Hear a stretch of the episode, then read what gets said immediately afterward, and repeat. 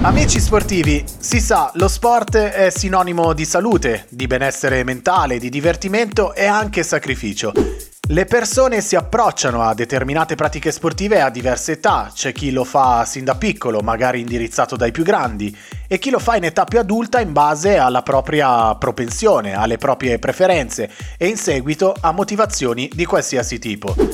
Ne parliamo con Sara, sport leader fitness del negozio di Cavallino. Ciao Sara! Ciao a tutti!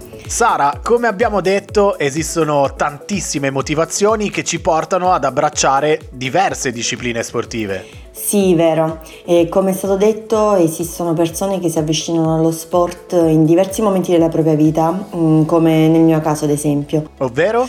Da piccola non sono mai stata una sportiva, ma in seguito a problemi di attacchi di panico e di ansia intorno ai vent'anni ho iniziato a muovere i primi passi in palestra e da allora non ho più smesso.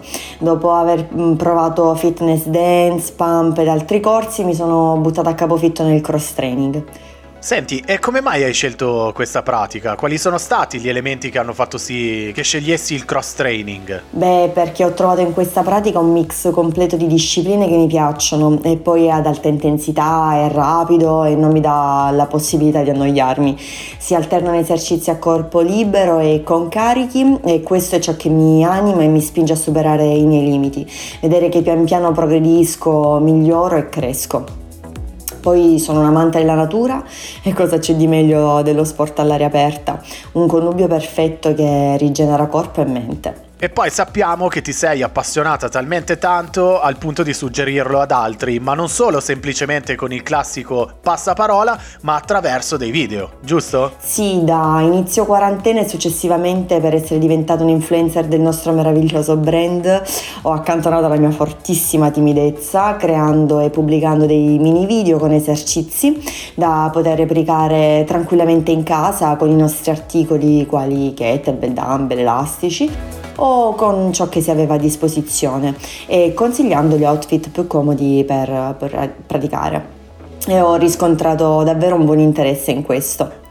Ecco, perfetto. In qualità di praticante, ti va se proviamo a consigliare qualcosa legato alla scelta dell'outfit? Ad esempio, cosa non può mancare nel borsone del cross trainer? Sicuramente non può mancare un asciugamano, una borraccia, uno shaker, eh, immancabile assolutamente un tappetino ed una corda per uh, saltare, dei guanti o meglio dei paracagli per evitarne appunto la comparsa in quanto ci sono molti esercizi che sollecitano l'utilizzo delle mani. Consiglio anche delle ginocchiere per eseguire in maniera più sicura e controllata i vari movimenti con i carichi e comunque tengono al caldo le articolazioni durante il VOD. Quando mi alleno all'aperto porto con me anche una glute band fondamentale specialmente per noi donne per l'allenamento di glutei e cosce, uh, delle cinghie da sospensione in quanto polifunzionali e che permettono di aumentare le difficoltà degli esercizi a corpo libero. Se ci si allena da soli si ha bisogno di carichi quindi kettlebell, dumbbell mm, che aumentano la forza, la resistenza e la potenza in base al loro peso. L'outfit deve essere il più comodo ed elastico possibile per accompagnare senza fastidio tutti i movimenti che si compiono, tenendo conto appunto della velocità di esecuzione di, degli stessi.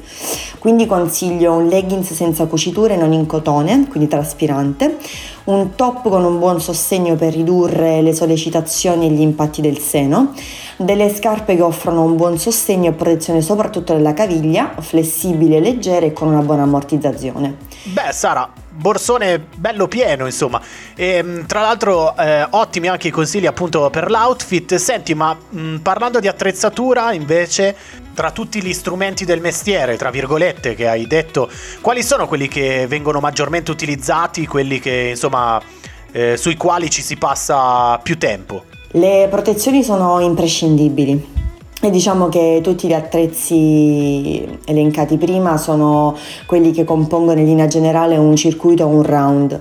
Nei box o se si vuole riprodurre una palestra in casa si ha bisogno sicuramente di kettlebell e di dumbbell, di bilancieri, mm, di mm, training band, corde per, per saltare che saranno appunto croce e delizia per, per tutti noi. Perfetto, un consiglio generale da dare a chi ci sta ascoltando e vuole approcciarsi al cross training?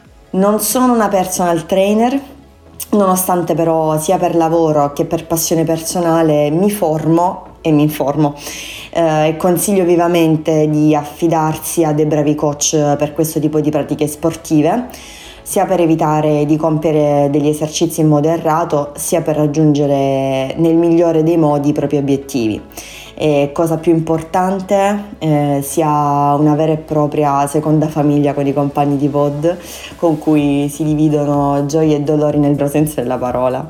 Verissimo, grazie Sara per essere stata con noi, eh, alla prossima e amici sportivi ci risentiamo al prossimo podcast.